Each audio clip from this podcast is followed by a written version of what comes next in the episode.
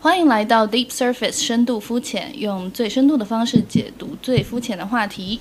我是 LVMH 总裁 Bernard Arnault，毫无血缘关系的亲生女儿加之。呃，我是康尼威斯的朋友，但没有见过的朋友，老郭。嗯，我们两个来头都非常大啊。为什么要今天给自己硬装上这些来头呢？就是因为今天我们俩就在这里开会，会议的目的就一个，就是要把 LV 男装的下一任设计师要给他定下来。就正所谓啊，就是国不可一日无君，后宫不可一日无主。就是大家都知道，在去年这个 Virgil 的悲剧性的去世之后，LV 男装设计师这个位子已经空缺了很久很久了。所以，对于 LV 这样一个这么庞大的一个航空母舰级别的品牌来说，一个男装的创意总监长期空缺，肯定是一个非常不可持续的一个状态嘛。所以我们要写。我们要去做那个宫斗剧的编剧嘛？对，因为很多人要抢这个位置。对，我们今天就是要拍板啦，我们就是。呃，谁才是甄嬛？开玩笑，开玩笑。是，就是，所以我们今天就是来讨论一下嘛，因为关于这个职位的人选，其实坊间有各种各样的传闻。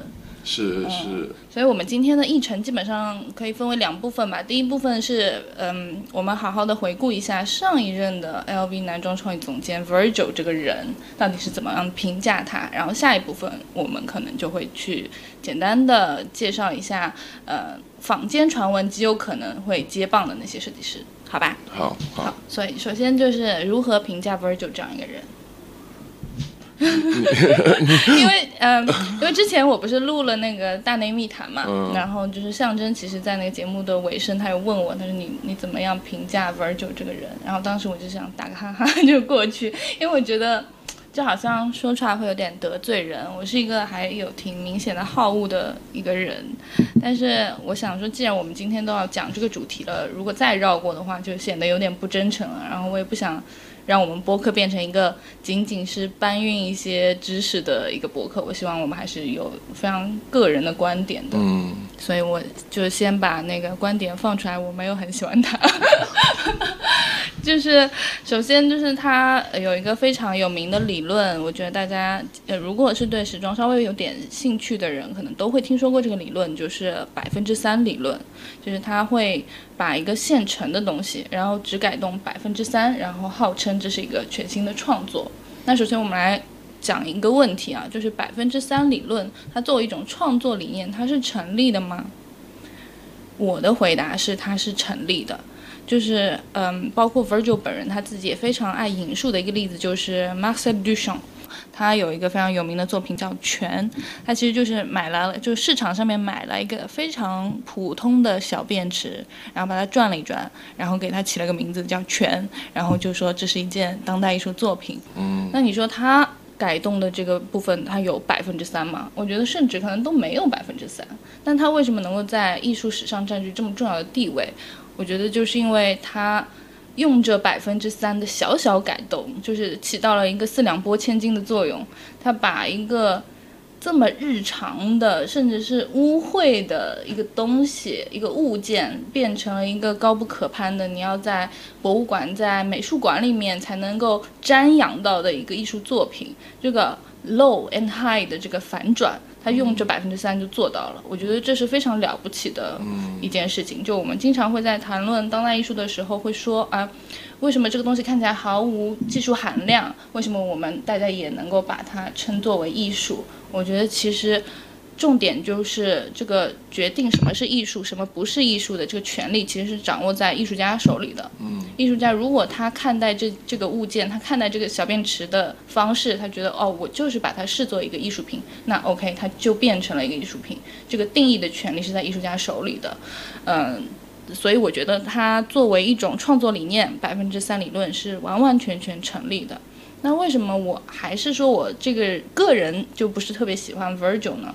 是因为我觉得，即便他创作理念成立，但是他也是有高下之分的。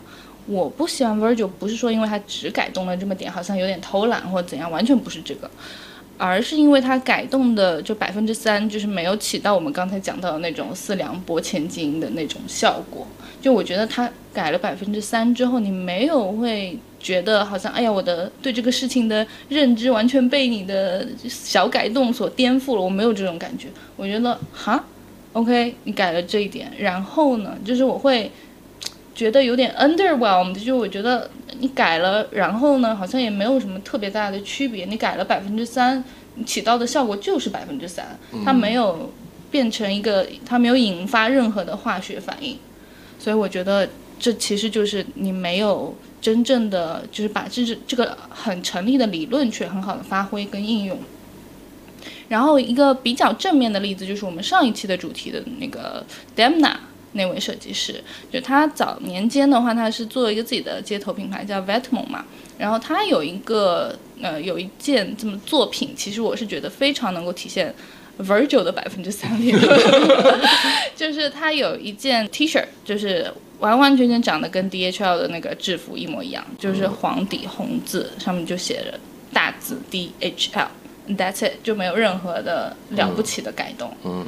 但为什么我就觉得这个百分之三就是很很奇妙，而且做得非常好呢？就是因为它完全的就是颠覆了我们刚才讲的 High and Low。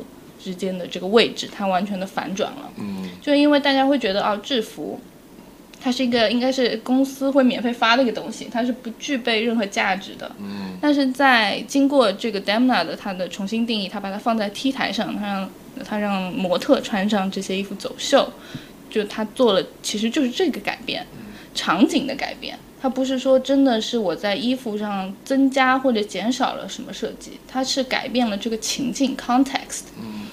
然后它达到的效果就是惊人的，就是它可以把这样的一件 T 恤，它就卖出五百美金的价格，然后它就把它从一个狗不理的一个便宜的免费的东西，然后变成了一个就所有的 high beast，当时所有追追求潮流的男孩子全部都争相购买的，而且还不一定买得到的这样一件潮流圣品，就直接把这个 high and low 的关系给反转了，而且另外一重比较有意思的。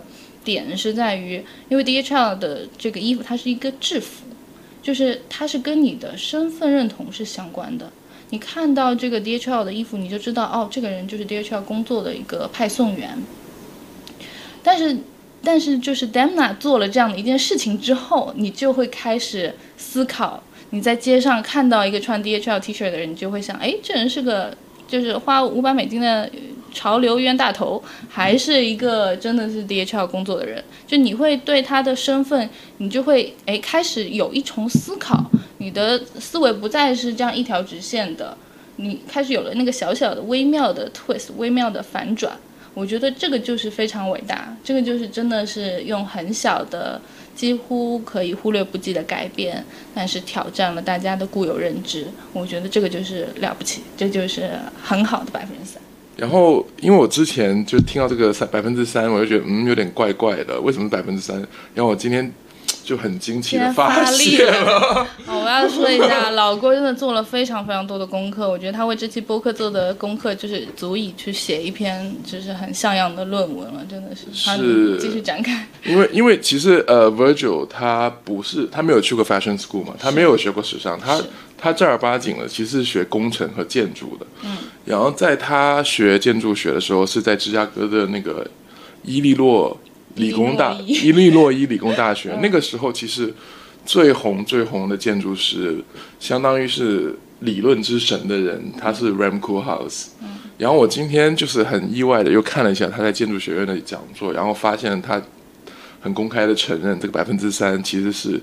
一种灌水行为，他灌水的人其实是 Ren c o o h o u s e 因为 Ren c o o h o u s e 之前写了一个改变很多人认知的一篇文章，叫做 Generic City。嗯，其实他描述的是说，为什么当代城市越来越像，每个城市的规划都很像，每个城市的基础建设都很像，然后我们穿梭在每个城市里面旅游的人，其实就是从不同的机场去不同的商场，去不同的地方。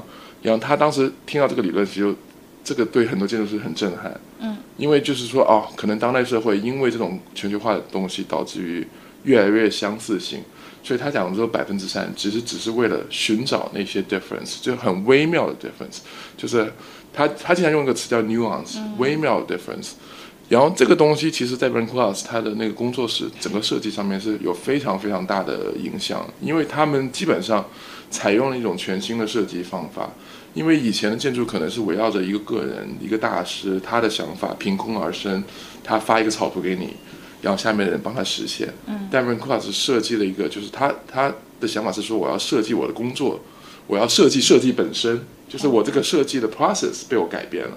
然后他发明的是一种迭代式设计法，就是我可能播散下来一些主题，或者是一个很大的概念，然后剩下的人去给我制作不同的对这个概念的诠释。然后我作为一个建筑师，我可能只是一个编辑，我去挑选我喜欢的概念，然后去产生。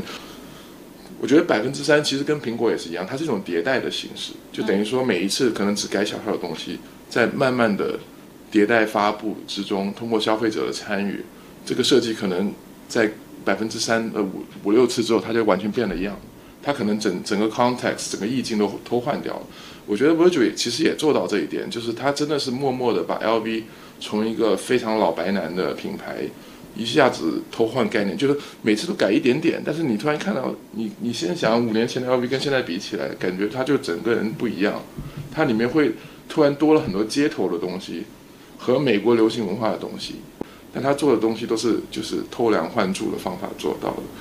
你从整个故事结束之后回头看他，因为他已可能一接这个项目时候，他已经知道自己要死了，所以我觉得可能这几年来说，他想做的东西都感觉是一个完整的一个 body of work，就是他想他知道他只有四年的时间，然后他去想说我怎么样一步步把这个东西从一个非常 Gen Gen like X 的东西变成 Gen。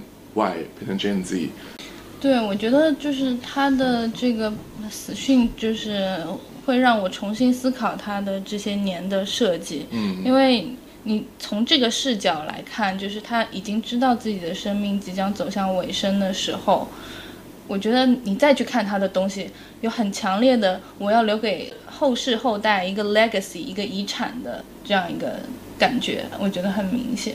对，就是他不光是。就是衣服本身反倒是次要的。呃，我我当刚刚说那个迭代法则，其实我觉得它在用的时候最效果最显著和最成功的是它跟联名的东西。嗯。因为你刚刚讲的那个杜香的那个那个全的那个东西，其实它只是说把一个大家可以已经很熟悉的很熟悉的一个 fun object，或者是你说是一个传统意义上被理解的很透彻的东西，嗯，然后放到另外一个地方，嗯。所以，当他有一个很强烈的传统上意义上的东西，他去做的时候，我会觉得那个效果就很颠覆。嗯，比如说他跟 IKEA 的合作，和他跟 Nike 的合作也好，就他会把一些很强的圆形的东西做一些小的 tweak，嗯，然后赋予它一种就是比如说赋予他身身份，赋予他当代文化，赋予他 quote，因为他最喜欢说 quote 嘛，就是他之前有有讲，就是这个 quote 就是说。因为这个东西是有 quote，所以它肯定是被别人引用过了。可能我在诠释它一个语境里面的意思，但我又把它放到另外一个语境里面。可能之前有人做过这个东西或说这个话，就你引号就是这个标点符号本身就有一种我在引用的东西，就是它本身可能已经在别的地方被以某种方式用过了，我只是把它拿过来，但是我又改变了它的意思。但他比较好笑的是，他说这个东西可能是我造假的。因为我给他打了引号，所以他有重要性，所以我觉得他他其实很多思维像比较像艺术家，就是他在玩这些符号的东西。是，我觉得他确实。对。如果说以艺术家的那个角度来评判他的话，我会给他的评价会比以设计师身份来评价要高得多。是。所以我们当时想看到那个 IKEA 的东西，我觉得蛮有趣的，因为那个假草坪其实是 在建筑里面大家都会引用的一个东西，就觉得啊。是一个非常的可能，比如说你你想象中就是真正草坪是 high fashion，假草坪就是 streetwear，就是它是一个很 gimmicky 的东西，但它突然间一转换，它就是这么写的，就是 wet grass，嗯，然后就是承认了这是一个 gimmicky 的东西，但是我给它一个引用，然后大家会觉得嗯，怎么会突然间好像又变时髦了，你知道吗？就我觉得它有很多这种。三个三个 percent 的东西，其实是真的可以把那个味道变掉的东西。我觉得它是有做到了，在某些例子里面。嗯。然后我就因为这个事情，因为他对建筑，他跟跟建筑的关系，以及包括他对 Rancross 崇拜，我突然会觉得啊，这我可以带入到他这个身份里面，所以我就开始去研究他的 show。然后我发现他在 LV 其实也没做很久吧，就五年是吧？嗯，没有很久。五年第一场秀就已经非常厉害，因为第一场秀他是做 Wizard of Oz，我觉得这个东西就已经是非常的美国，非常的街头，然后是一个很 popular 的 culture 的东西。然后他突然引用到这个这么欧洲传统的时装品牌里面，然后当时他做这个东西的时候，你看他想象就是那种彩虹，因为 Wizard of Oz 里面最最厉害的是 Yellow Brick Road，就是讲说啊这个是通往通往自由的路，然后这个东西这个符号也他也用在很多衣服上面来。然后这个秀我觉得一开始看到这个秀的感觉就是很有童真，它不像是一个真的是很老很老的时装品牌里面传递的信息，它是感觉是这种非常的。嗯，youthful，年轻，年轻，很稚嫩，很稚嫩，天真的很稚嫩。然后这个又回到他说过一句话，他说他所有做的所有东西都是为了他十七岁的时候做东西。这个你有有没有让你想到那个男人至死是少年吗？不是那个海边的潜水什么午夜的潜水艇吗？呃，不是那个夜晚的潜水。夜晚里面有讲一段，就是这个人做白日梦，后面因为想要变得社会化，把这个东西停止了，之后他要。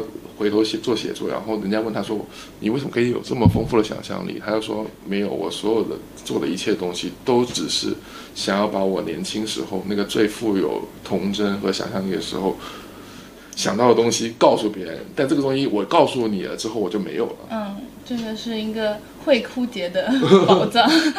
会枯竭的宝藏，就可能我觉得这个时候，那他又站出来，他又有这种。特别年轻的感觉，出生怎么出生牛犊不怕虎，就是有那种感觉，就是我做了就做了，就是我可以可能做的是 bad design，我不 care，我就要做这个事情，然后充满童真。我觉得这个是看这个秀最大的感觉。然后第二场秀应该是 Michael Jackson 吧？其实这这场秀我仔细看了他的衣服，他的衣服是好看的。就这一件，这有有一件很出名的灰色的那件衣服，其实它是。呃，再重新诠释四十年代爵士乐的那个爵士乐手会穿的那种叫 Zoot，叫佐特西服吧，Zoot。对，Zoot 佐特套装。对，然后它的廓形其实我觉得现在看起来是很时髦的，它是比较方、比较盒子状的那种东西。然后这整一个秀其实都是在向 Michael Jackson 致敬，因为他一直以来他有一。他的性格是很谦卑和很内向的，然后他其实很多情况下跟别人说都是说我我在做的事情只是表达我对我的偶像的致敬，然后致敬，然后每个人都必须要有 design idol，然后他那天又讲了一句话，就是就是有也算是一个 epiphany，就是说。你每次想到 design idol，他们都是那种天才般的人，但你想想，可能他跟你做的事情是一样，他也只是向他的 design idol 致敬。这样想的话，他就觉得他这样做没有任何问题。上一个就是电影，这个就是音乐，因为这个整个整个秀场就是 Billie Jean 那个 MV 里面的秀场，然后这个这场秀的音乐是 Blood Orange 帮他做的，然后你又觉得哇，黑人团结，团团结一致去做这些事情。嗯。这里面最最火的应该是这一件，就是有一件是 monogram 的一个皮的呃外套，然后也是有一个斜背的肩带嘛，对，然后它有三个包，然后身上是有三个立体的包，这个三个包可以拆下来，然后大家就觉得买了这件可以拥有四个，这些小农思想，对，但我其实觉得它细真的细看的话，我觉得这个东西我是可以买的。嗯，但可能它真的贵到有点超出我可以 afford 的，就超出我可以支付但是就是从设计本身来讲，跟它传递的意义来讲，你是会愿意为它买单的。如果你的就是财政状况允许的话，对，如果我知道他在做这个事情的意图，可能会更加能理解到这这个东西。其实我觉得这个就跟艺术一样，就是你单看那个，比如说你单看达达的艺术品，你可能不会想要买它。但是你了解了这个背后的他的思想之后，你会觉得哦，这个东西是有意思的，对吧？呃，也买不起，但是我会觉得它值那么多钱。对，我觉得这个东西又有点，因为它是一个种族的艺术，就是他他突然讲黑人的故事，讲黑人的电影，讲黑人的。你不去了解，你就是思想有问题，你就是政治不正确。不是因为因为这个故事没有没有很多人去在这么大的舞台上讲，所以我觉得他。仅仅凭讲出来这一点，它就有意义。但我觉得这个就是，呃，它又另外一个比较有争议的地方，就是为什么他在入主 LV 之前，你看他的设计里面是完全不会去强调这个黑人身份的，也不会去强调黑人文化的，是在入主了 LV 之后，他才开始打这张牌的。就如果我们用，就是这个事情有两个方法可以去理解啦，就是一个方法就是比较正大光明的一个角度，就是我就是一个特洛伊木马，我得先进入到你们这个体系里面，我占据了最中心的位置，你们 all eyes on me，所有人都看我。surprise motherfucker，对，然后我就说 surprise，没想到吧，我是来弘扬黑人文化的，然后就突然就放出这样一个大招，这是一种理解方式。那另外一种理解方式啊，包括前面这个理解方式是 Virgil 自己声称的，他为什么要在这个点去强调黑人文化这个背景？嗯那另外一个就是，也是很多人对他比较有争议的一点，就是可能是因为打黑人这张牌，在这个欧洲老牌时装屋为主导的，嗯，所谓的 high fashion 的体系里面，它是占优势的。在这个体系里面，你来讲种族平等这件事情，你就是占据了道德的高地。还有一点就是，其实消费者也慢慢变年轻了。嗯，就是我觉得你以前打那种就是 white privilege 的卡，可能会有一些老人真的很买单，但是像我们这种千禧年的人，其实对这个种族的 issue、种族的这些问题来说，我们我们接受的东西跟上一辈是不一样的。是的，所以你当你打这张卡的时候，你可能你要你你想说这个故事给的听众也不一样。所以我觉得我自己愿意相信，就是两方面都有一点啦。我记得上一期我们也有讲，就是说为什么呃可包括可拓都会更加接近 streetwear、streetwear。嗯，我觉得这这也是一种就是民主化。民主化的东西，这是一个不可逆的东西，因为包括 Virgil 自己也说，有了 Instagram，所有 fashion house 的运营的方式都不一样了。是这个东西真的就跟以前完全没办法一个 一个路子操作了。时代的车轮滚滚向前，你是就是必须要顺应这些东西的。对，但我今天有看他讲，他之前做那个 Pyrex，对，你你知道那个 video 吗？就是我知道，我看过那个，然后当时我就觉得很大无语事件，就是我有看他一个一个多小时的演讲，然后在里面他就介绍自己的设计嘛，他说我的这件卫衣的背面基本上就是一首两行的诗，然后我就很期待，结果 PPT 一放，然后那个卫衣背面就写着 Pyrex 二十三，That's it 就没了，就上面一行是 Pyrex，下面一行。超级大的二十三，然后当时我就嗯，就很想砸电脑，这 到底算是哪门子诗啊？现代诗都比这个有门槛吧，好不好？所以你你是我我可以我可以解释一下，就是当时他做这个 Pyrex 二十三，其实它是一个 art project，它是一个 response。然后他这边打了两个东西，二十三是那个 Michael Jordan 的队服的编号，是然后就是代表着黑人想出名的话，一个途径是运动，做巴嗯做篮球明星。嗯。另外一个途径，这个 Pyrex 其实是做 cocaine 的一个工具。哦。然后这个 Pyrex 的话，就是要不然你就成为一个药贩子，要不然你就成为一个篮球明星。然后那个时候是影响了，其实是产生了很大黑人黑人群体的共鸣了。嗯，因为他其实讲的故事就是两个点，但他之后也有说，就是他这个做法太 cheap 了，他自己也不喜欢，所以他这个东西是其实是一个艺术，早期的一个艺术项目。对，然后他没有把它，因为他把它关掉了，后面就 off white 嘛。哎，但是现在又重启了。我前两天看新闻 p a r i s 啊，当然他都死了，有钱还不赚吗？嗯，不知道会做成什么样，有点好奇。嗯，对。然后呃，第三场秀我们想讲的，其实这场秀我看的时候，大部分人想到的其实是玛格丽特，就是二零年秋冬我们在讲。对二零年秋冬，因为它地面和它的背景墙都是这种云彩的图，其实想到的第一个是玛格丽特，但我仔细一看，他那个模特进来的时候是一个门，下面有个楼梯下来，嗯，这个其实是楚门的世界。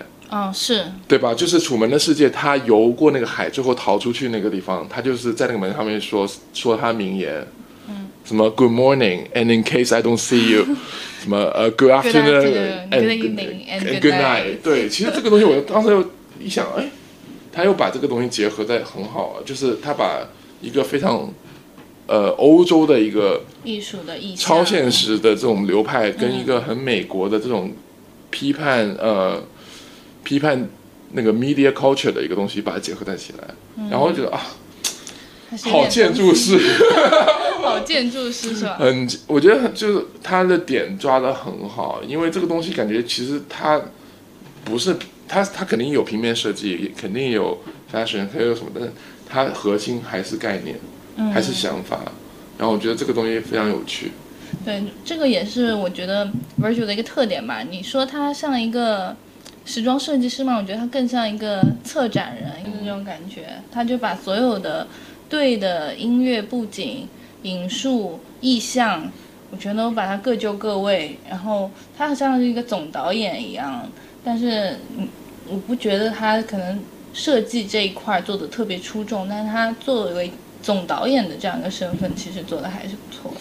但我觉得这个很有趣啊，因为你想象，如果他只在当代待，可能大家不认识他。嗯，就他突然出来了，就出圈了这个东西，因为我觉得他是一个很水平化的人，就是我们上节上集讲的 Demna，我觉得他是一个很垂直的人，嗯，然后 Virgil 是个很水平化的人，然后他真的可以做到就是把不同的元素组合在一起，特别是电影和流行文化还有音乐，然后这个东西其实说白了是美国人最有共鸣的东西，嗯，对吧？那那你既然你想美国是那么大的市场，你做这个事情，然后把它，它不只是说单单是秀场，它是把它写在品牌基因里面。嗯就你很难想象，现在 LV 没有没有球鞋，哦 对吧？它是真的是刻在基因里面。那我觉得它这个东西还是很厉害。但球鞋其实 Kim Jones 的时候开始就做了。Kim Jones 开始做嘛，但 Kim Jones 时候有有 Virgil 做的成功吗？那人家也是有过跟 Supreme 的联名这样的大手笔的。是我今天还听他说一句话，他说他 Off White 是想做成 Celine 和 Supreme 的中间。是吗？就 差的也是有一点远。但是其实 Kim Jong 是他导师，你知道吗？就是当时他们不是几个黑人跑去巴黎时装周拍那个照片嘛？嗯，就是那个 Kanye West 帮 LV 设计波鞋，然后拍了个照片之后回来还被 South Park 搞笑了一下，就说他们几个人像小丑一样。但那个时候只有 Kim Jong 看到他们接们，纳他，因为接纳他们。Kim Jones 其实他本身就是受街头文化影响非常的深，对所以他可以跟他们。所以他也是先知，因为是可能一开始的时候没人想象 Kanye West 可以有这么的 global 的影响。影响力。对他可能一开始觉得他只是在音乐圈，但他真的是跨越了蛮多圈的。嗯，然后我觉得我看那么多秀下来，对我印象真的是最深，而且我觉得是他的，就他怕藏在中间的。如果他真的是死前就知道他要只能做这么多秀，他要把重头戏藏在这一个地方，因为这一场秀其实是在疫情里面做的，是二十二一秋冬，二一秋冬。然后首先我还我一开始看的时候不知道，但我后面我慢慢读了才知道，他其实是 James Bowen 的一本一个短片，嗯，叫做《Stranger in the Village》，它里面讲的是。其实这个有点自传性，讲的是一个黑人去到了瑞士一个很孤立的一个雪山上的一个小村庄里面，嗯受到了一些就是跟人有互动，然后那些欧洲人对他有一种非常的天真的种族歧视，嗯就跟美国种族歧视不一样，就可能就说就会说，哎，有个黑人，因为整个村庄里没有黑人，然后这边有个黑人，然后就他会不会偷东西啊？这样子，就是种非常 naive 的东西，然后从这个地方他引申到想到就是说觉得。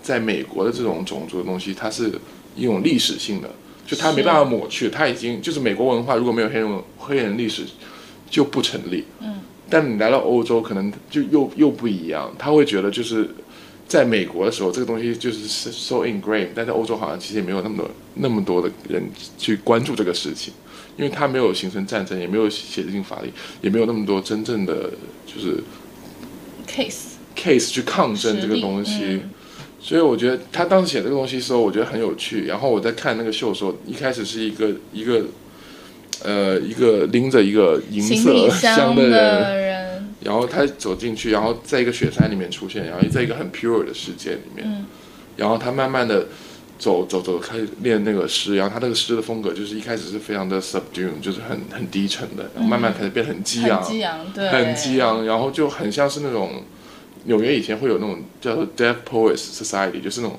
就感觉是有点像 rap，但是又是念诗那种感觉，你知道吗？就 一个很黑人的感觉。然后他进到这个空间，这个空间简直就是我可以看出 Virgil 是一个非常的书呆子的人，因为这很很明显，他就是向密斯凡德罗致敬。嗯，因为这空间首先那个绿色大大理石，嗯，然后那个呃莱姆石的地板和这个天花。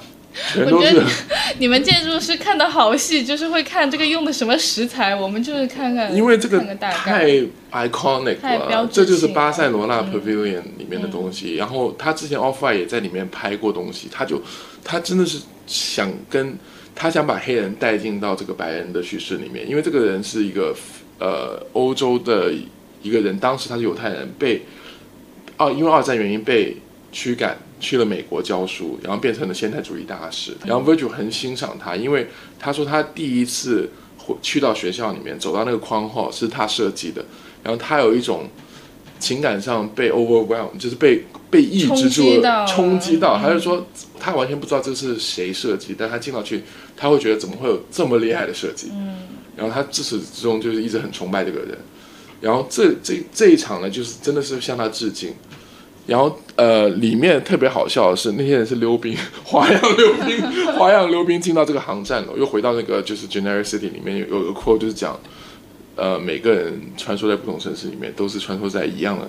机场里面，嗯所以这个东西我觉得它有很多建筑的 reference 在。哦，你这样说，我确实是觉得打开了一种新的、全新的看待这场秀的方式。因为如果不是你说的话，没有提供这些钥匙的话，我可能没没有办法解锁这一。因为这个秀的邀请函就是一个一张机票和一个。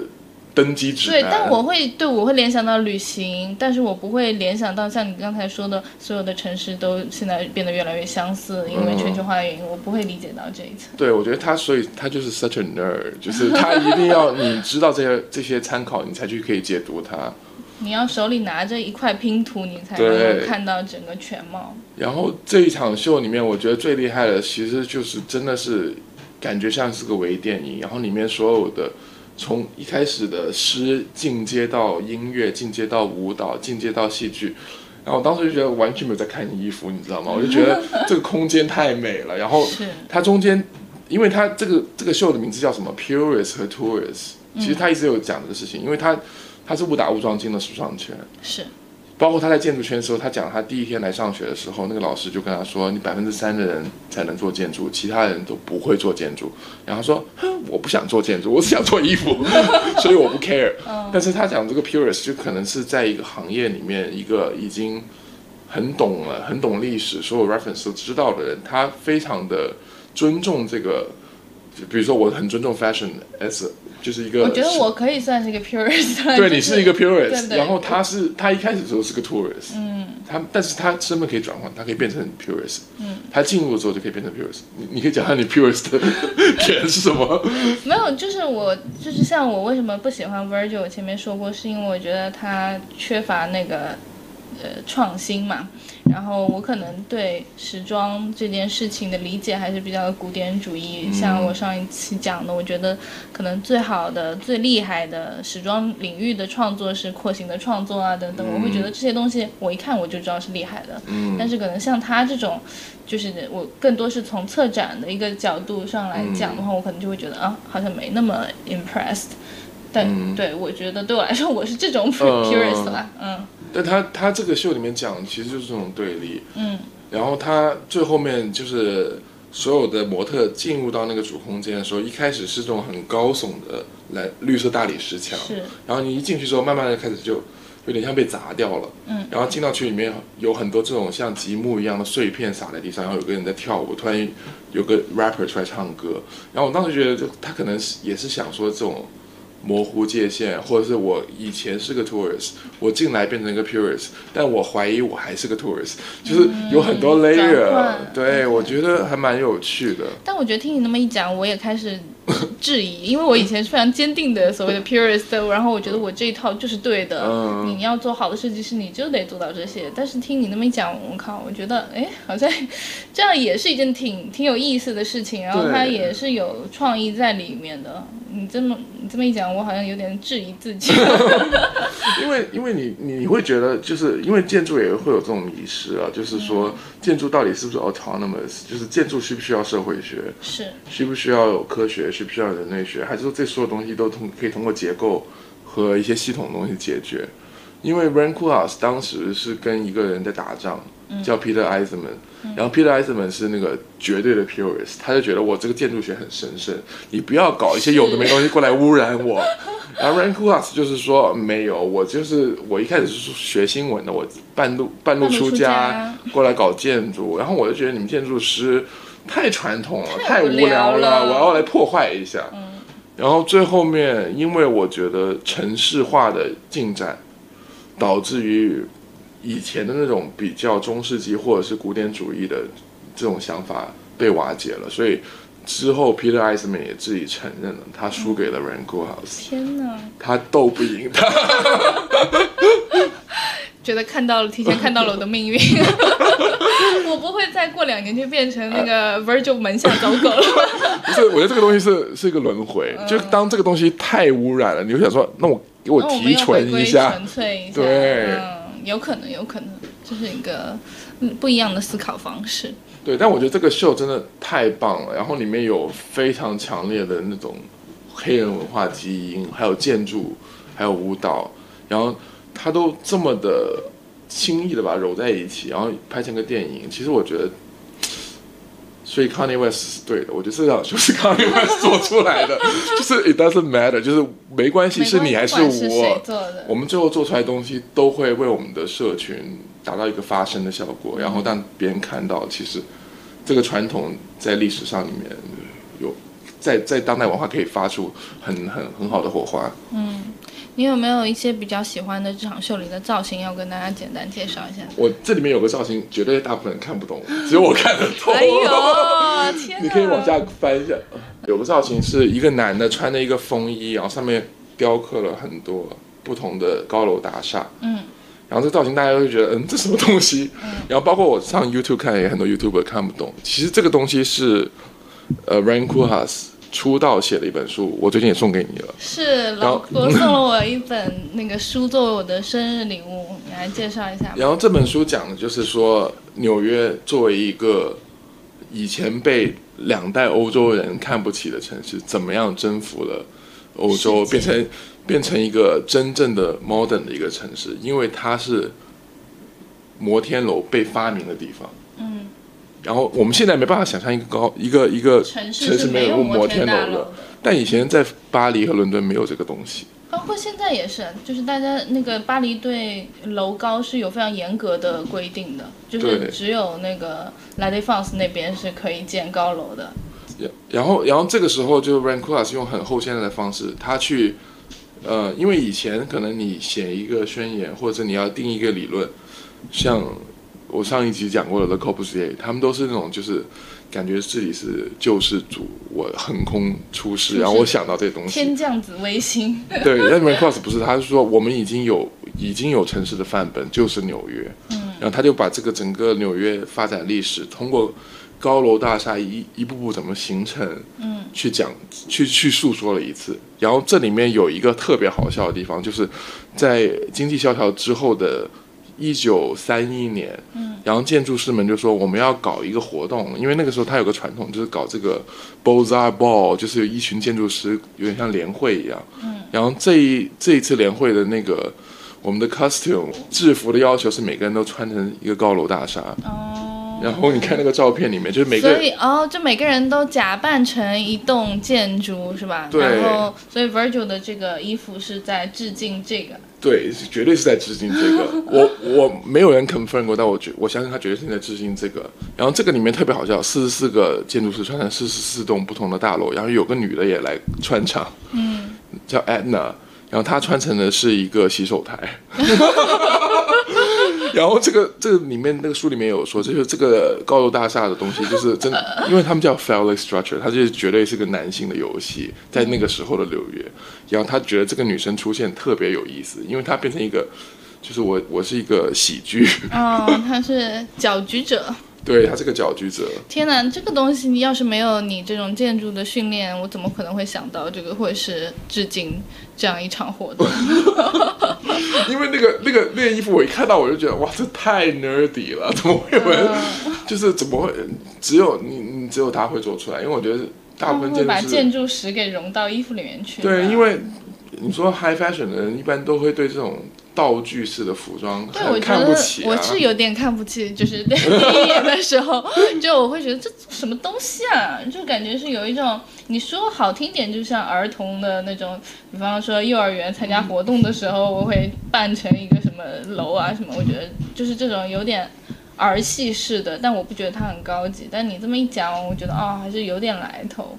因为他也有讲过，他觉得他生活里面不可以没有 irony。嗯然后这个东西是一个很后现代的东西，就是他觉得他做任何一件衣服，如果里面没有一个搞笑的点，或者他觉得看着会心一笑的东西，他觉得这个东西不够真实。嗯然后我觉得这个东西其实就是 Rand Koolhaas 的想法，就是他很多情况下，因为当时欧洲人看纽约会觉得这什么东西啊，就是完全没有理性，完全没有计划，纯粹是搞房地产。嗯但后面这一个后人就开启了这条路，就是我们用很后现代的方法去看这个东西，其实它是最真实的，它就是建筑师不在时候，不在没有建筑师搅局的时候，他们发展出来一个这么辉煌、这么梦幻、这么充满着 desire 的城市，这是一种最真实的状态。然后他给他证明了之后，大家会觉得哦好，就可能欧洲人还是太有成见。纽约就变成一种新式新式的城市范本，对，有意思。这里面还有一个就是橙色，橙色其实是那个当时 n k o 斯他们学校做的一个很出名、很出名的学生中心，然后里面用的这种非常鲜 艳鲜艳的的亮橘色，，对，然后这个当时出来，就大家也会觉得哦，好像有点颠覆，嗯，然后我觉得这个东西肯定是刻在他的基因里面的。其实我现在想起来，因为我包括听他演讲的时候，我就觉得他他是一个觉得哦我的袋子里面有很多 idea，有时候我可以掏一个出来用一下。然后我觉得这个很像 artist，不像 fashion designer。嗯，是，那我们讲回就是最后一场秀，我觉得这场秀感觉其实它有点像是一场葬礼，也有点像一嗯也也有点像是一场战礼，就是感觉是他致敬了他一辈子，尽管短短五年在 LV 致敬了那么多人，突然间 LV 说那就致敬一下你吧。然后我我当时看那个 MV 的时候，一开场那个有一种就是城市跑酷的状态嘛，就是一个小男孩骑着单车在迈阿密穿过了停车场、码头，后面又去到了海滩，有棕榈树，然后他一直在跑，一直在跑，一直在跑，后面突然来到一个公园，然后穿过了树林，看到一个红气球，上面写的 LV，然后他登上了气球，很高兴的笑了，然后就觉得这这。因为上一场很很 heavy，这一场就感觉突然有点返璞归真。嗯然后之后这个这个气球就变成那个背景，然后就一直挂在天上，然后那个火就一闪一闪，像心跳一样。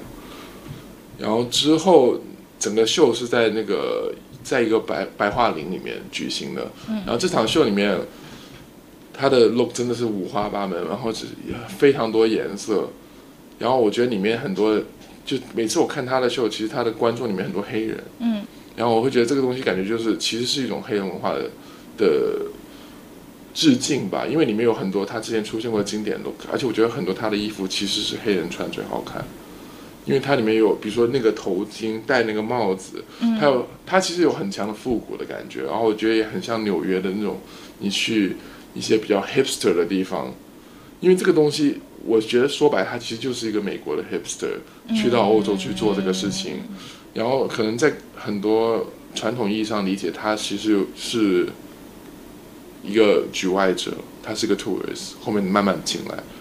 然后这场秀里面的音乐也很棒，一开始是 R，一开始是 hip hop，然后后面变成 jazz，然后最后面所有模特都走到那个，因为他是在一个码头上面，走到码头上面，然后看着对面的那个有一个观众席，然后观众席上投了那种炫彩的灯光，旁边是那个氢气球，然后突然间开始放烟花，然后有个人念了一首诗，就关于他，就是说，他就说什么，我我记得那个那个诗怎么说的，我我要念一下嘛。嗯。他说：“He showed us what God looks like, not in the heavens, not in our dreams, but God in the flesh, in the body, in this life。”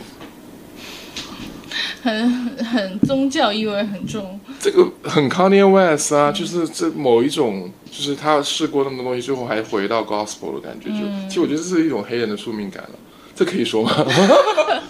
感觉不是很好说。但突然我觉得有一种升华，然后有你会觉得哦，如果他做了这这一系列东西都是 intentional 的话，那你会觉得很完整。他是一个真的很伟大的说故事的人。嗯。然后所有事情，因为他的性格是比较内向的。是的。然后一个很内向的人可以把这个故事缓缓道来，就是默默的、很勤奋的把这个故事说完。然后最后你会发现，他真的是把这些东西都串联起来。他是很有才华，他是个很水平的人，可能他只是没有去 fashion school。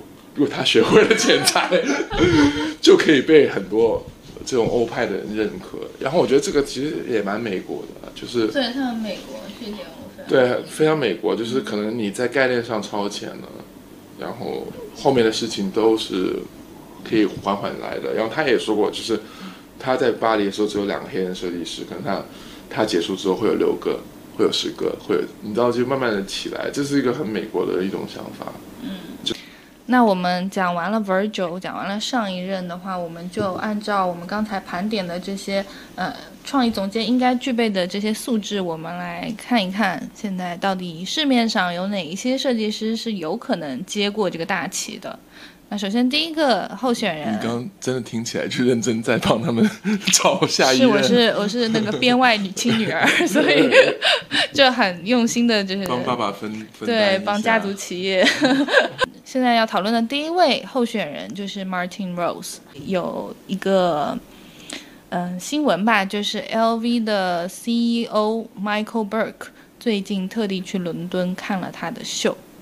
这个其实是一个非常明显的信号，就是已经进入到一个很正儿八经的考察阶段了。来现场看看你做的秀，对，就已经是进入总决赛了吧？我感觉，就想看看你的衣服到底做的怎么样，对吧？然后跟你本人可能也要聊一下之类的。那他这个人其实他跟 LVMH 之前也有过一些小小的关联吧，在二零一七年的时候，呃，Martin Rose 就得过这个，呃，就也不是得过奖啊，他是入围过这个 LVMH Prize。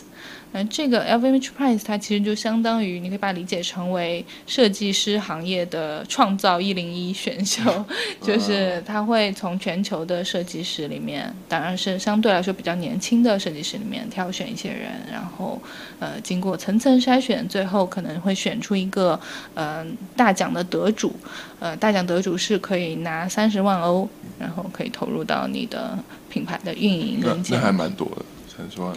三十万欧对于对于嗯 LVMH 来说可能就是什么都不算嘛，但是对于一个小的设计师来说就是改变命运的一笔钱了。但是我觉得这个比赛比较奇妙的一点是，它有点像那个香港小姐比赛，就是香港小姐就是你得了冠军的不一定是后面最红的嘛，对，就你反而是那种亚军、季军，甚至是就很早就排被淘汰掉那些才是会最红。嗯。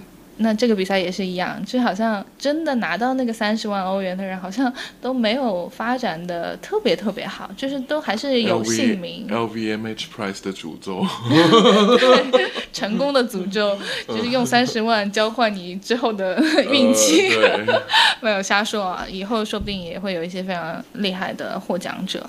那只是说，嗯，这个比赛。入围的进入到比如说呃半决赛的那些设计师，很多都发展非常非常好。就像我们上一期讲的 Demna，其实也是，他没有最后拿奖，但是他就是你看现在人家混得多好。是。对，就是这个比赛其实就会让 Martin Rose 本身就跟 LVMH 之间有过一层接触，算是有那么一点点小小的渊源吧。那可以大概的介绍一下她的背景。她是一个一九八零年出生的英国牙买加裔的女性设计师。就刚才我们讲到，最好是要能够增加品牌多样性。从这一层角度上面来说，就已经挺多样的了吧？对。英国那个牙买加裔。政政治正确。对，政治相当正确。就是这个是我们现在。选就是各大品牌选择设计师的时候，开始要考虑的一个东西，我觉得。对，我觉得这个还蛮好的，就是听到一些不同的声音。而且你想想看，这这事情本身就挺荒唐的。时装本身绝大多数的消费者都是女的，嗯。但是你想想看，有几个女性设计师啊？尤其是这种老牌奢侈品名牌，真的是女性设计师非常非常的少的。就可能 Chanel 这些大牌里面，Chanel 的现在现任创意总监是女性，然后之前之前机放系的是，但是后来被替换掉了，反正就是真的很少。所以我觉得，如果能够有一个女性，又是呃牙买加裔的，她可以占据 LV 的，而且还是男装创意总监这个位置的话，会非常的有意义。就还蛮期待看到这一点。但但当然也不是说因为有这个呃少数族少数族裔的身份，我就就把这个位置给他。但他肯定是也要有非常过硬的设计能力啊，他才会去。呃，把这些身份上面的东西变成一个加分项嘛？是是是。嗯，那所以就讲到得讲设计能力了。我觉得 Martin Rose 的设计能力还是非常强的。呃，他是我最近最爱的。最爱吗？对，真的。我最近最爱穿的那件衣服就是 Martin Rose，有一个就是两穿的那个球衣。嗯。然后它侧面有一个有一个领口，你可以把它的袖子当成你的。就是穿起来就像像一个呃高领的，然后从手可以从它侧面这样穿出来，它有两穿的那种，嗯，设计。对。然后我最近也买了那个 Martin Rose 跟 Nike 出的那个联名的鞋，嗯。然后它就是嗯，灵感是来自于 Nike 非常经典的那个 Shocks 的那个气柱鞋，嗯。所以它后面是高跟的，然后就是红色的气柱，然后前面又是有点像那种。楔形的、扁扁的、方方的那种鞋头，然后就有点像正装皮鞋前面，然后后面又是运动鞋，然后又整体是它做了一个像穆勒鞋一样的半托的设计，所以我觉得非常帅。我们来回顾一下 Martin Rose 这个人的成长经历吧，就是感觉如果是上创造一零一的话，现在也应该放一些童年画面了。就他是青少，他因为是一九八零年出生嘛，所以你可以非常顺畅的想见他的青少年时期大概是什么样子的。十几二十岁的时候，差不多正好是赶上九十年代那种英国伦敦亚文化特别繁盛的时期，还有就是甚至是可以说是诸侯割据的时期，就是呃每一个。风格都会形成自己的小小部落，嗯嗯，而且就是我们上一期其实也有讲过这个话题，就是说我们现在对于风格这件事情啊，现在这一代的 millennials 年轻人，他们可能是即抛即用的一个态度。我今天是哥特风，我明天可能就去玩嘻哈了，就是大家对这个东西没有一个说我承诺承诺我就是一定要坚持一种风格的，没有这种说法的。但当时的话就是。嗯，如果你说我是一个呃搞朋克的，那我可能就是我的妆发、我的衣服，然后我听的音乐、我去的地方都得是跟这个朋克文化有很深刻的连接的。所以他当时在这样的一个文化环境下面成长，他就是每天受到这么多。不一样的小众的亚文化的冲击，嗯嗯，所以它的现在的设计里面，你也可以非常明显的看到这些亚文化留下来的印记啦。我们现在讲的这些亚文化，其实跟我们日常语境里面中国的讲中国，嗯，某一个人很亚，这个其实是不太一样的概念。因为这个语境里面的亚文化，其实所有呃非主流的东西都可以称作为亚文化嘛。那我们现在可以在它的设计里面看到，比方说雷鬼，比方说朋克，比方说很呃瑞舞文化就会。瑞舞就是 rave。rave 对，就是你会看到很多衣服就很像那种九十年代大家去去 club 里面，就是跳到第二天早上的时候会穿的那些衣服，就会就是影这些影响是非常明显的一些因素。对，如果我去 rave，我也会穿。你也会穿吗？因为它真的很舒服，很好穿。嗯嗯，然后它的设计风格就是因为刚刚讲到的受到这些的呃亚文化的影响，所以我会觉得它的风格是非常丰富的跟有活力的。就比方说，如果你拿干净和脏就是来形容衣服，你把它视作一个光谱来讲我们时装各个牌子的话，在干净那一级的可能就是 Joe Sander 这样子的，嗯，就很 minimum，对，非常的极简。呃，那 Martin Rose 可能就是在偏脏的那一端的，对，是不是？就是你会觉得他嗯，有很多的文化的冲撞留下来的印记，它不是一个很单纯像白纸一样的东西，它是很丰富的。很丰富，而且它甚至会有些东西，我觉得我是可以去那种二手店看到。对，就它它它感觉它是有一些痕迹在里面，它不是那种崭新的感觉。对，所以说，但我觉得它特别的地方又在于，它其实是用那种很高级时装的手法去做一些。很有工人阶级那种机油味儿的那种衣服，那这个两两者之间的冲撞也是它很特别的一个点。就我觉得，虽然它的牌子啊，Martin Rose 这个牌子其实很受所谓的潮男的喜爱，但它其实是和那种印 logo 的那种潮牌是完全不一样的。就是它其实从创造的理念上面来讲，我觉得它的理念甚至是很古典的，因为它其实是玩。玩廓形比较多，对，嗯，所以，比方说，我们举一个例子，他做一件牛仔外套，因为 Martin Rose 牛仔外套，他不会去直接把这个，嗯，普通的牛仔外套的廓形就直接拿过来用的，他会去把它改成有点像机车夹克一样，就是他会装一个，比方说斜的，嗯，跨越整件衣服的一个拉链，然后在身上再装很多装饰性的歪七扭八的带子。然后在嗯，比方在在手肘的地方，它会加一些猫须，就是好像这件衣服明明是崭新的，但它已经被人家穿过几十年的那种感觉，留下印记的那种感觉。就它不是干净的，它是我们刚才讲的丰富的。然后它会在上面加一些像白色的那种星星点点的喷墨一样的印花，就模仿的其实就是油漆工就在干活之后，你身上会一不小心见到的那些白色的印记。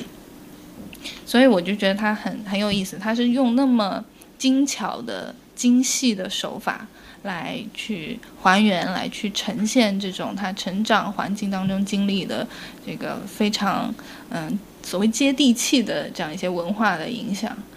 然后我也想到，我之前还看到一个八卦，说 Martin Rose 的老公真的是个油漆工。就是我想哦，就可以解释他就是衣服里面的这种工人阶级味儿。所以他是有点迷恋南宁。就其实那个故事，我我有发给过你看嘛？我觉得非常像台湾偶像剧的情节。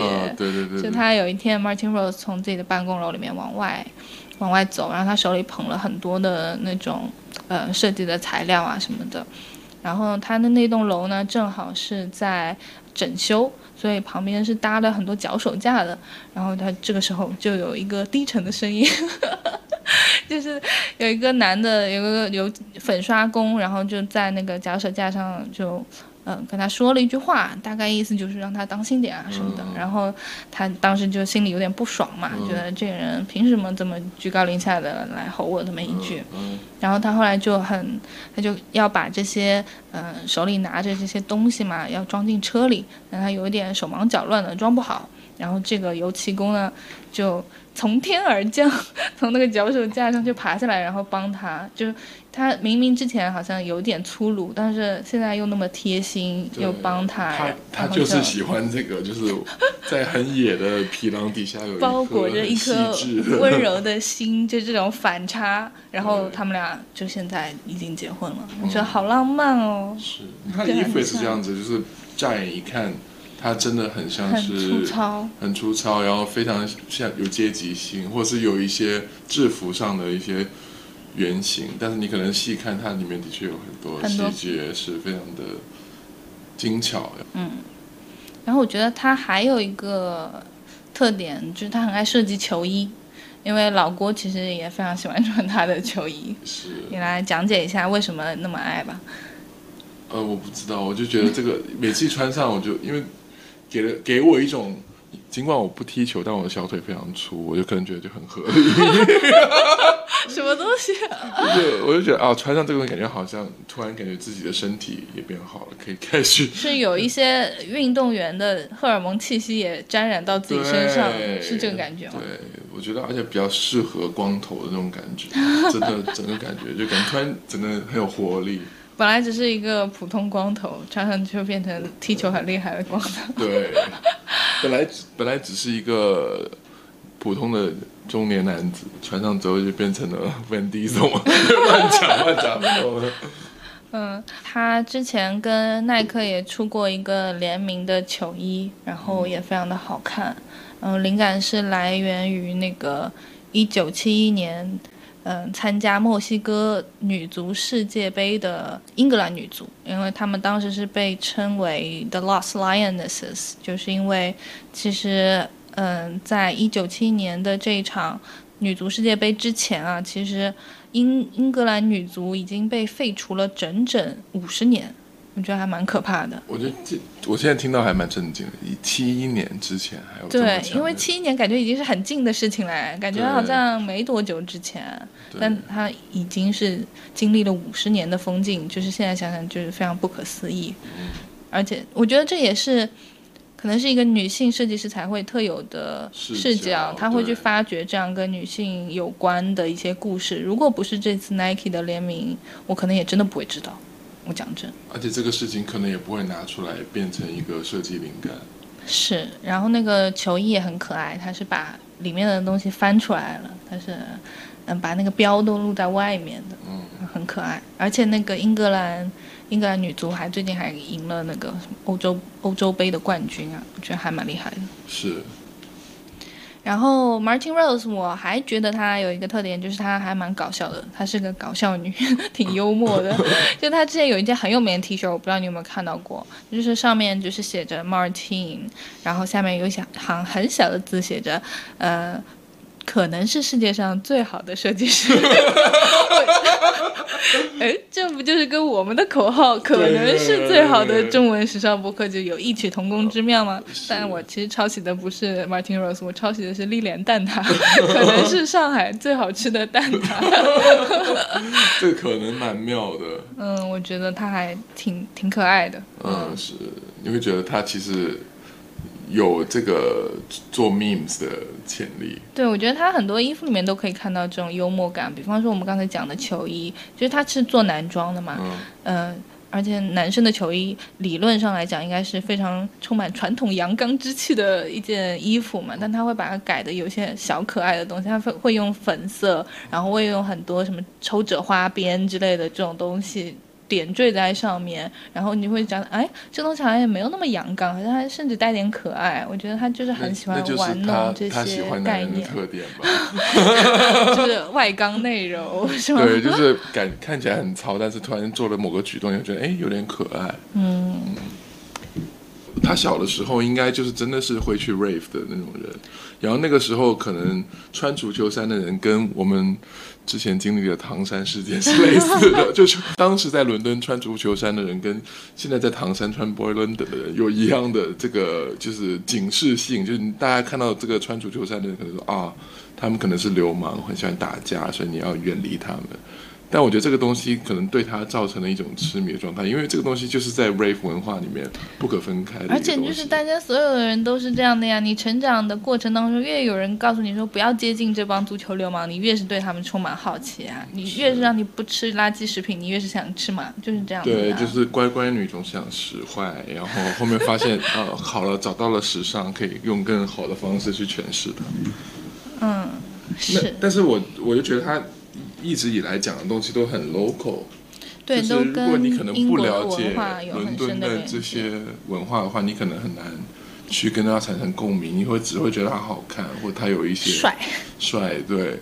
但我我会觉得他他整个人的作品和他的审美上面都都带有一种复怀旧的感觉，不知道为什么呃，是有是有，是吧？嗯，感觉就很 vintage，好像他还很想把这一段。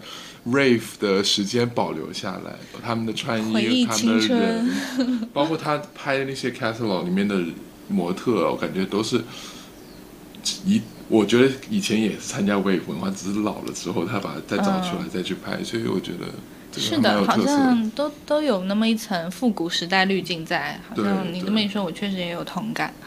嗯，那他其实还有另外一点。嗯，也是让大家觉得他可能是一个 LV 男装设计师有力竞争者的一个原因是，他曾经帮助 Demna 建立起这个 Balenciaga 男装的雏形，这一点其实也很大家都很看重，因为现在不可否认嘛，Balenciaga 的男装就是。讨论度最高的男装之一了吧。Demna 跟 Martin Rose 的关系应该可以追溯到非常非常久之前了，在他们两个人都没有像现在这样大红大紫的时候，其实就已经互相欣赏了。Demna 甚至是还没有开始做 Vetements 的时候，就已经非常喜欢 Martin Rose 做的东西了。而且就是现在我们大家讲到巴伦夏干男装，第一反应就是 oversize，非常非常大，就是要感觉要比正常尺码大两个码。那为什么会有这么多很大的衣服呢？其实我觉得军功章要分给 Martin Rose 一半，因为其实 Martin Rose 才是最早做 oversize 的人，他可能比比那个 Demna 做的要更早。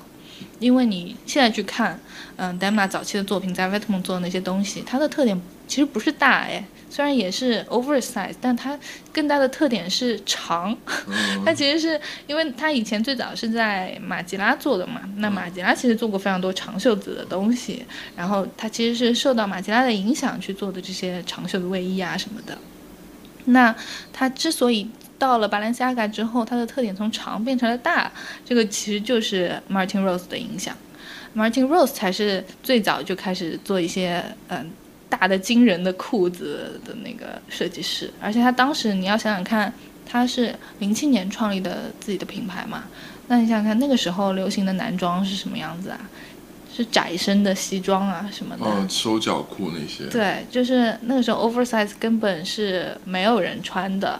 然后他当时设计这些大衣服、大裤子，没有少受到别人的冷嘲热讽，就是说得多疯的人才会穿这些衣服。那你现在看大街小巷，谁穿的不是 oversize 啊？就是尤其是男生，可能就是铺天盖地都是 oversize。这我又想到一个场景，就是他跑去二手店里面买衣服，然后就一群小小女生买，然后只有那种巨大。大码的，然后穿上去说，哎，也挺有范的。就我感觉他他所有的举动都感觉不是那种真的很做作或想要打造爆款，他可能只是捕捉到生活中某一个画面，然后把它做出来的感觉。他还蛮蛮 authentic 的，我觉得他是一个很真实的。真实，然后很。结合自身经历出发，就是你感觉他做的每一样东西都是能够跟他可能童年某一个回忆能够连连起来的，就是能够追溯得到根源的一些东西吧。这可能是他。所以很多人都说他的设计是有温情的，你有这种感觉吗？我有感觉，我感觉很有，他有很有 edge，但同时你又觉得他做的所有东西跟他自身的经历还有他的环境都非常的一体化，是不会有一种就是。直接拿别人挪挪用什么东西的感觉，对，确实很真诚，嗯，所以就是等于说是，嗯，丹曼二零一五年的时候成为了 Balenciaga 的创意总监，然后他从那个时候开始就邀请 Martin Rose 来参与男装部分的设计，所以这样在大集团的内部，虽然他只是作为一个 consultant，作为一个。咨询顾问的一个身份来参与到这个设计当中，但是他其实对于一个大品牌的男装是怎么样的运行，他其实不是毫无头绪的，他是有一定了解的。这个也会为他如果要入驻 LV 的话，也会打下一些基础吧。嗯，就说明他其实可以在一个比较传统的 house 里面做，然后运营这些东西，而且他也可以创造出就是。既然他能够把 Balenciaga 的男装打造成这样，那说不定他以后也可以把 LV 的男装打造的一样成功。那以后我们想买紧身衣就没地方去了。每一个牌子。这就是另外一个我觉得 Martin Rose 他比较有意思的点。他会接受采访的时候，他自己会说：“他说，但我的我的宽松，我的 oversize 不是要上下都 oversize。”他会找一个地方给你是收紧的。他说你的身体曲线一定是要有一个地方是 defined 的，就是很清晰明确的。然后你其他的地方你才可以是膨胀的，才可以是看不清楚你身体曲线的。就是它一定是有窄有松。他他你看他自己的 styling 里面。都会有这样一个区分。我也是在看了那篇采访之后，我再去反过头来看他秀上的那些 look，我才发现哦，好像真的是这样。如果上面特别宽松，裤子就一定是合身的；如果上面是很收紧的，然后那下面一定是宽松。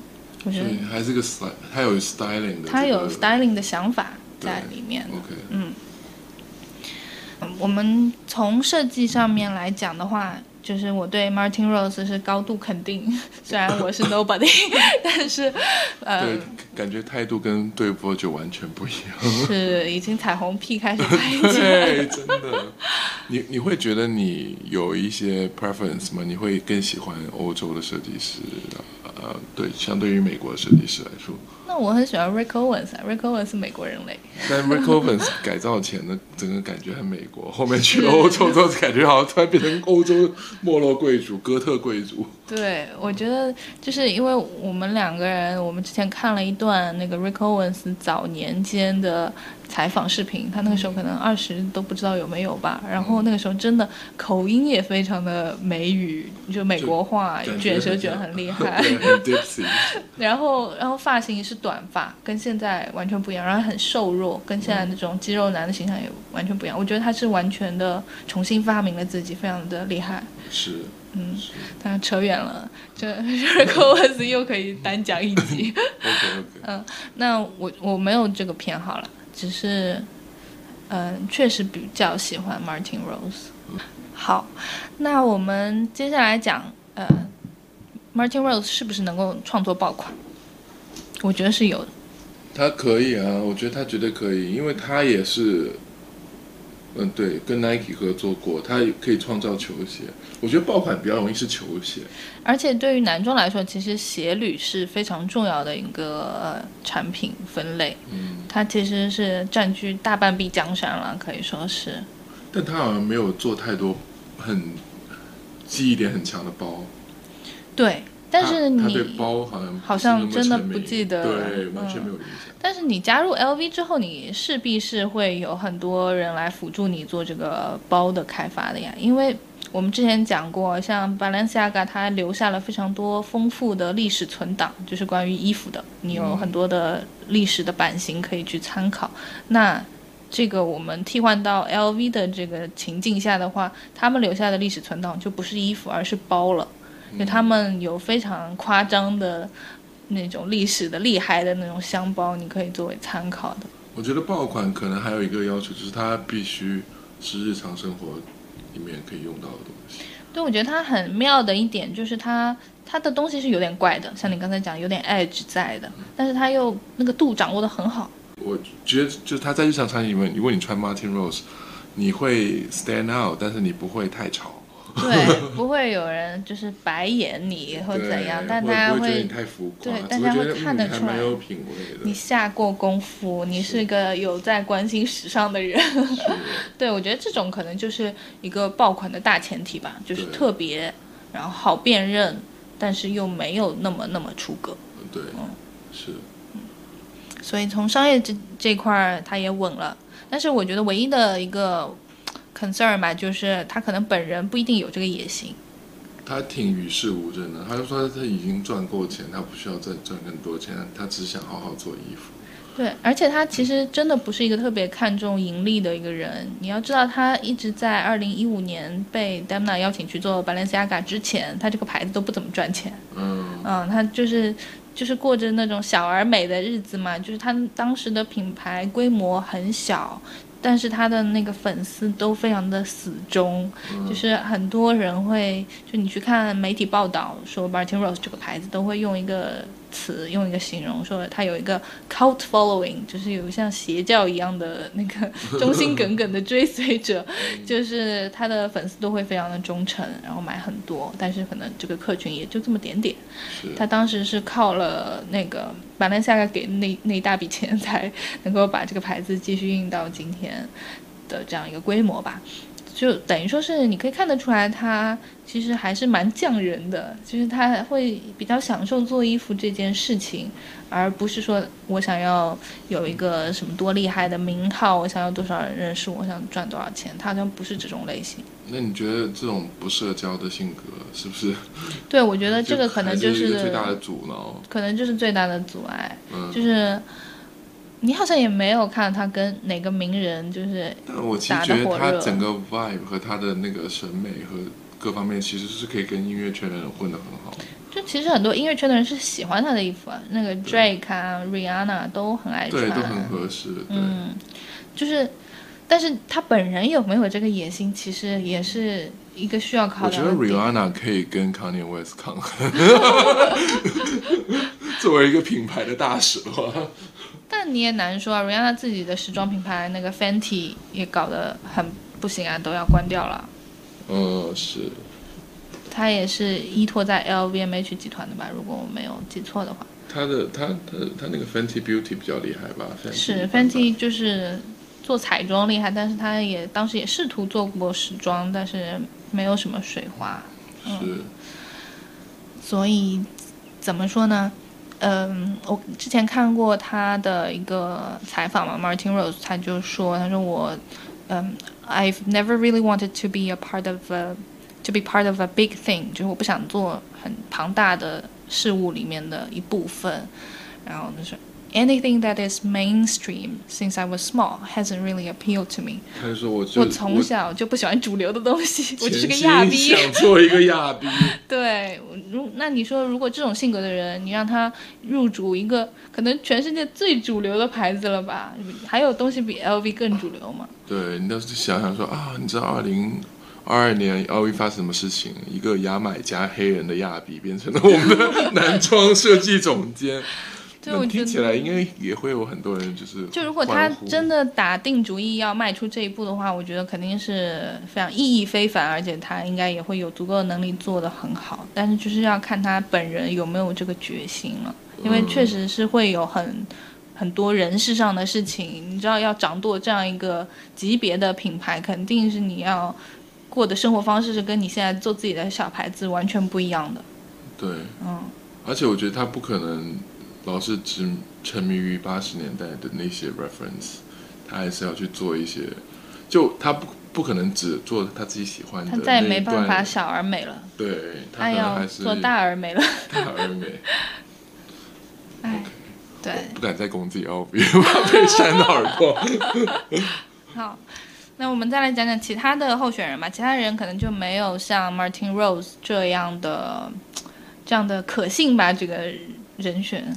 就是好像，嗯，不太可能，好像有点差口气，有点周边，嗯。但是我们既然要猜的话，就猜多几个，这样会猜命中率高点，对，是碰点词。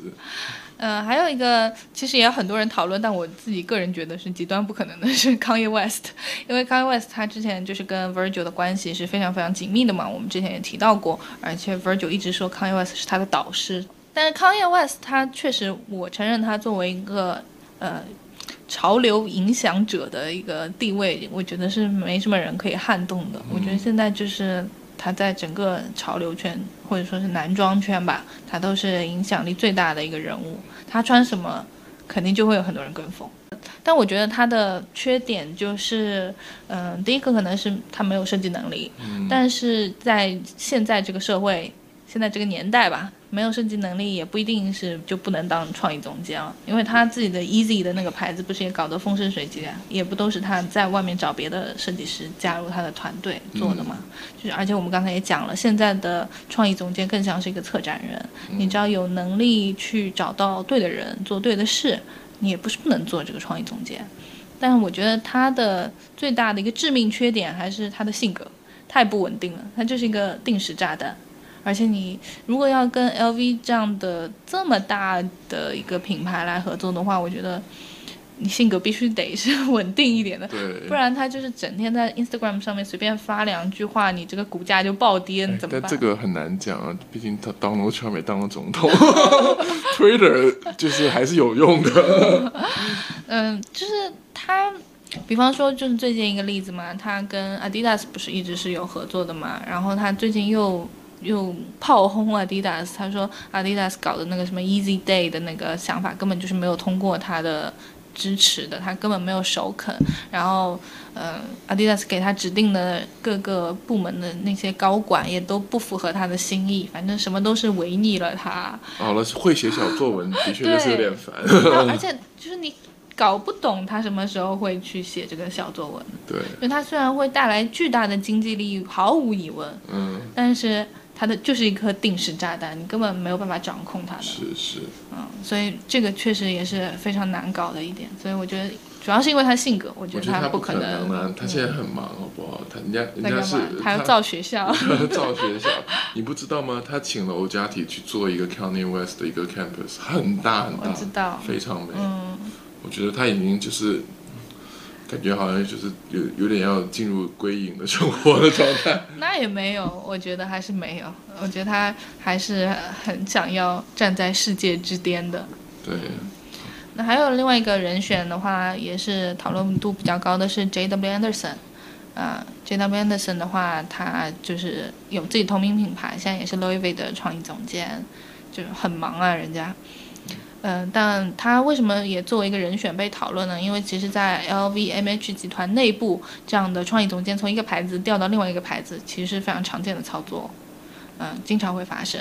比方说，LV 男装之前的那个创意总监 Kim Jones 现在就调到迪奥去了。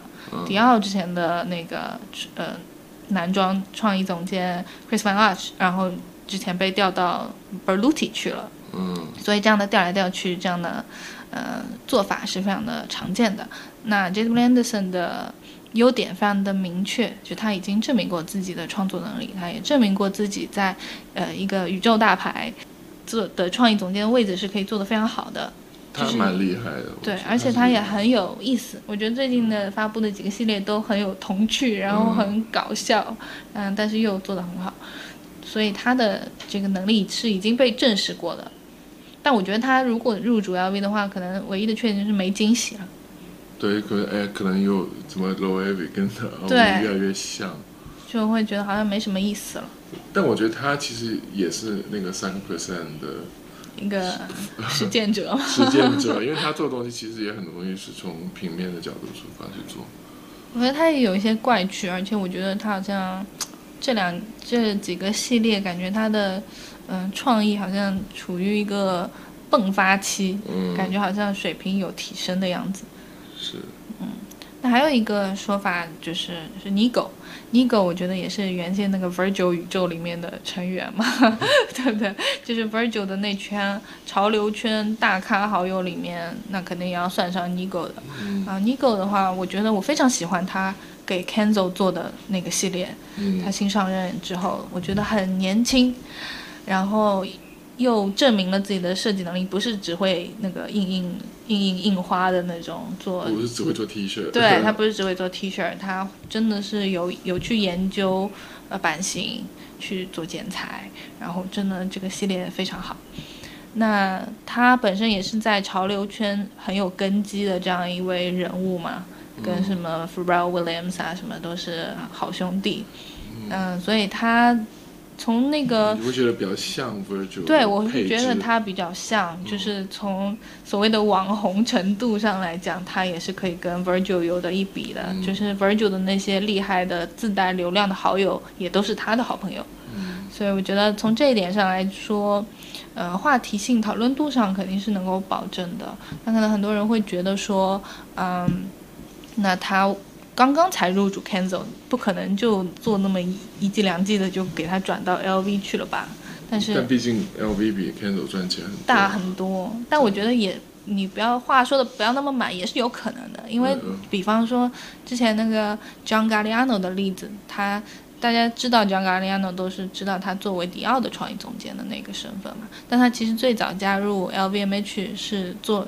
嗯，吉纺系做纪梵希的，嗯也是很快很快就转到迪奥去，就看到他这么厉害，那我就立马把它放到最赚钱的牌子上面去嘛，对吧？这个也不是没有可能吧，嗯，那还有一个，呃，还有一些选项，可能就是，呃，比方说 Grace Wells Bonner，Grace Wells Bonner 也是入选过 LVMH Prize 的。嗯，还有一些，比方说是做潮牌出身的那个 Fear of God 的那个创意总监，嗯，什么 Lorenzo，但 Jerry Lorenzo，嗯，但我觉得我个人没有很喜欢 Fear of God，你呢？嗯，我不不想说狠话，但我觉得 Fear of God 最终会变成 Boyland。嗯，是，反正就是，就是有有一点堕落到那个路线。我觉得他就是。纯粹的潮，没什么 edge，我觉得就是它它的东西没什么可以咀嚼的，然后它很容易就变成一个有点像 logo T 的那种感觉。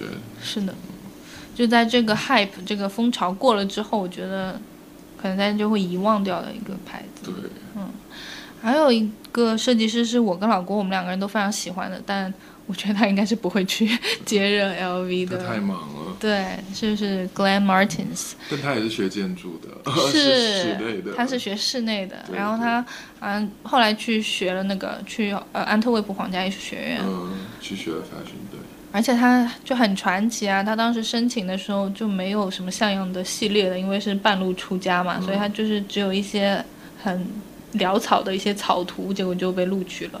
但我最近有在跟人聊，就发现好像在英，至少在英国，他们喜欢录跨专业的人，是吗？因为他会觉得这个东西比较有趣一点。就特别是如果你是一个完全不一样专业的人跑过去，然后你给他的一些，就是在你的很潦草的一些灵感里面看到一些光芒，就很容易入迷。然后这些人通常在这个行业，在这个专业里面会做得很好。很好。哎，好了，你就是想要说建筑师就是做时尚会做的很好了，期待你给自给自己留一条后路。期待你未来的个人品牌锅 锅锅牌。嗯，但我觉得确实有一种相通性啦，建筑和时装里面，因为我们刚才讲到廓形的创新，嗯，其实很多时候就是可以用建筑思维来解释。对，然后还有就是他 Glenn Martin 很喜欢用他的审美是比较偏螺旋，就是 twisting，嗯，就我觉得他里面他他那个东西其实也蛮建筑。是有一个，就是我买那个 Y Project 的一个代购，他会他有一个形容，我觉得还蛮好玩的。他说他是用，嗯，他是用那种就是很高级时装的手法来做一些像是会出现在辐射学生毕业大秀上 才会出现的那种衣服，就是他会做一用一些很细致的手法去做一些很怪诞的东西，像你刚才讲的螺旋形对，就是一个例子。听起来现在好像每你这样分析下来，其实大部分人的思路还是在一个很大的一个比较统一的体系里面，嗯，就是用好的手法去做，去去做日常生活里面的东西，或者是在设计上面有很很严谨的参考，然后通过三个 percent 改造，又回到 Virtual fucking genius 哦。那你觉得能够？但因为从无到有的、彻底的、全新的创造出一个东西，你觉得是可能的吗？我觉得这种过于浪漫的想法，好像现在已经被摒弃掉了。我觉得现在这个年代，你要做到完全的创新实在是太难了，因为有那么多的珠玉在前，你很难说你做的这个东西完全没有受到任何一丁点的影响。对，好像很多东西都 everything's been done already，你觉得这样而且而且现在最重要最大的一个问题就是，呃，以前可能你做了一个类似的东西，没有人会说你抄袭，因为他根本不知道。因为现在现在有 Diet Prada，现在就是基本上所有东西都是 online 的，然后你做了一个东西，可能都不是故意抄袭的，人家一看到这个相似性，马上就会爆出来。是，而且我觉得其实，嗯，成品的相似啊，就是我们最后做出来的东西的相似，不一定代表抄袭。就是如果你的来到这个终点的路径是完全不一样的，可能就是虽然外表可能有一些看起来相似的地方，但是因为你的背后的想法是不一样的。它可能也很难算得上抄袭，但是在现在这样的严苛的舆论环境里面的话，大家看到外形是相似的，就百分之百会说你是抄袭。我觉得这个其实也不是很利于创作的一个环境，嗯，但是没有办法，这个就是我们这个时代的。你享受了社交媒体的好处，你就必须要承担这一些后果，那这可能就是后果之一。对你找东西比较方便，但是你但你不能妨碍别人找你查。可能就会被网暴 被时装警察抓住。好可怕！回到 Virgil，他可以创造一个比较 friendly 和 inclusive 的环境，我觉得这个东西我要给他非常多的，给他打很高的分。嗯就是他会有一个很强的一个象征意义，可能就说的理想化、浪漫化一点，就是世界的不知道某个角落可能有个小男孩，因为 Virgil 就是有个黑人小男孩，因为 Virgil 就是做了 LV 的男装创意总监，所以就产生了一些他之前可能不敢想象的一些梦想嘛。嗯，就是你浪漫化的讲就是这样，但是它确实是会有一些启示意义。嗯听起来就是 Beyonce。为什么是 Beyonce？因 为 Beyonce 不是这样，就是这个故事的主那个主主语语一般都是 Beyonce。因为 Beyonce 的出现。对，好了，你现在可以唱那个歌。呃，不要唱，不要唱，不要开玩笑。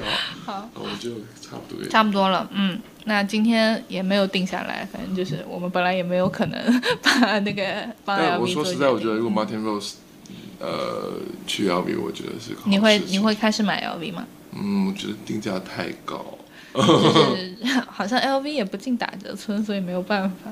对，但我我觉得他去 LV 应该会做比较有趣的事情。是期待，如果 Kanye 去 LV 的话，我就会觉得很 juicy，就是很好玩儿。就肯定会你就会在那种什么 WWD 上面经常就看到康也炮轰 LV image。对对，然后就可能会带来很大的流量，不管是好的是坏的。但可能对生意来说不一定是好事。那我们再来进入到最后一个环节，这个环节其实我们从节目诞生之初就一直想把它做成一个固定环节，只是上一期我们两个人聊嗨了都忘了。对，所以这个环节呢，就是最近买了什么。呃，因为毕竟这还是一个消费主义属性蛮强的时装博客。是，嗯，那我最近的一个呃小小的购入就是呃 Rick Owens 的副牌那个 Dark Shadow 那个牌子的一条裙子，然后它是沙色的长裙，然后单肩设计的。呃，我很我觉得很惊艳，因为你给我发照片的时候，那个模特可能她胸太大，所以他感觉整个是在个。讽刺我平胸的意思。对他整个感觉就是他其实他那个褶皱的那个地方，看对，撑的嗯不好看。它应该是一种就是整个 body 非常的 smooth 那种感觉，对，所以你穿起来就很好看。它就很像沙丘里面会出现的衣服的感觉。呃，我懂，我懂它有一，种神神性在，大地之母，也是没有那么那么有母性的感觉，但是我觉得，嗯，反正就是 Rick Owens 最吸引我的地方，就是你穿其他的牌子的衣服，你会觉得哦，我还是同一个人，但是你穿 Rick Owens 的衣服，你就很明显的一种感觉，变成 Rick Owens 的人。不是，你就会觉得你好像不是你自己了，你好像变成某种神话传说里面的人，就是你会有一种脱离日常的感觉，这个感觉非常明显。我每次穿 Rick Owens 的衣服都有这个感觉你觉觉，得它可以 elevate，对就是它有一种升华你的身体的它。完全的升华了我，这是我穿别的牌子没有的感受。就虽然它的衣服，说实话，就是像这条裙子，其实也没有很实穿，因为它虽然长度很长很长，都你像我一米七十二，我都必须要穿个高跟鞋才不拖地，嗯、而且它的开叉其实开得非常高，嗯。嗯，就你从实穿性来讲，我可能一年到头也不不可能穿很多次，但是就是拥有它的每天晚。上都要回家在卧室里面穿五分钟。也没有那么夸张了，但是我会觉得我我需要拥有它，就是它会让我变成一个跟我平时的自己不一样的人，然后这个感受是非常奇妙的，因为它的东西很古典。就是嗯，我其实也经常会说，讲到 Owens 的时候，我们第一反应可能是激进，但他其实是一个非常古典主义的人。你穿上他衣服，就觉得自己是一个古希腊女神或 之类的，在山林水泽旁边的仙女之类的，就是很不日常。就是完全脱离庸常，你不会觉得你穿这样的衣服应会去菜市场买菜，或者是你要过一些柴米油盐的日子，这个就很奇妙，这是时装的小乐趣。对，我觉得 Rick Owens 整个人感觉其实，因为你看他家，嗯，就他在里面做所有东西都感觉是不是正常的人 会去做的事情，就感觉好像嗯，你眨一下眼睛，如果有人在把逼你做一些你不想做的事情的感觉，你知道吗？那老郭最近买了什么？我最近买了一对波鞋，叫波海，波波海，波海，最近买了一对波鞋是纯黑的，然后是一个呃环保品牌，叫 Ro Robot 吗？我也不知道 Romboy，？Robot 它是德文，嗯然，R 后 O M B A U T，对，其实我一直喜欢的类型的波鞋都是一样，就是纯黑，但是里面有一些细节，然后有一些材料不一样，然后它可能就是非常日常可以穿，然后我觉得那双鞋应该就算穿去夜店被踩脏了也没有什么关系，就擦一下就好了。所以但但这不算优点啊，所有的纯黑的鞋子都有这个优点啊。我觉得它的优点就是它的鞋它的鞋型比较好看吧，因为我脚很大，所以 如果我要穿就是比如说像 Balenciaga 的鞋，我会觉得我整个人就感觉好像到 穿了两两艘船出去。哦，OK，对，我觉得他这个鞋就是很让我惊讶，是他尽管他的跟他的鞋跟是高的，但他整个人鞋的脚还蛮正常。小，原来大脚显小也是一个选购的标准。我觉得就是不要让脚看起来更大，或者变成一个就比例有点奇怪的东西。嗯，为什么它是一个环保品牌？呃，貌似这个人去研究很多材料上的东西，然后我有看他的，因为当时你跟我说他是环保品，我当时购入购的时候只觉得他的这个型比较简单，比较干净，好看好看。后面我去看的时候，发现其实他是他整个介绍品牌的这个 idea，感觉就是很快就会有人投资的感觉，你知道吗？就是太完美了，就是它又非常有科技性，然后很当代性，然后它整个呃材料又很环保，然后就感觉就是为了变成 the next Nike Nike，就你不到 Nike，我觉得他还是走那个比较小小众路路线，但他绝对可以，我觉得他可以火了，嗯已经很火了。已经很火了嘛，好，购物分享就到这里结束啦，我们下期再见，拜拜。拜拜。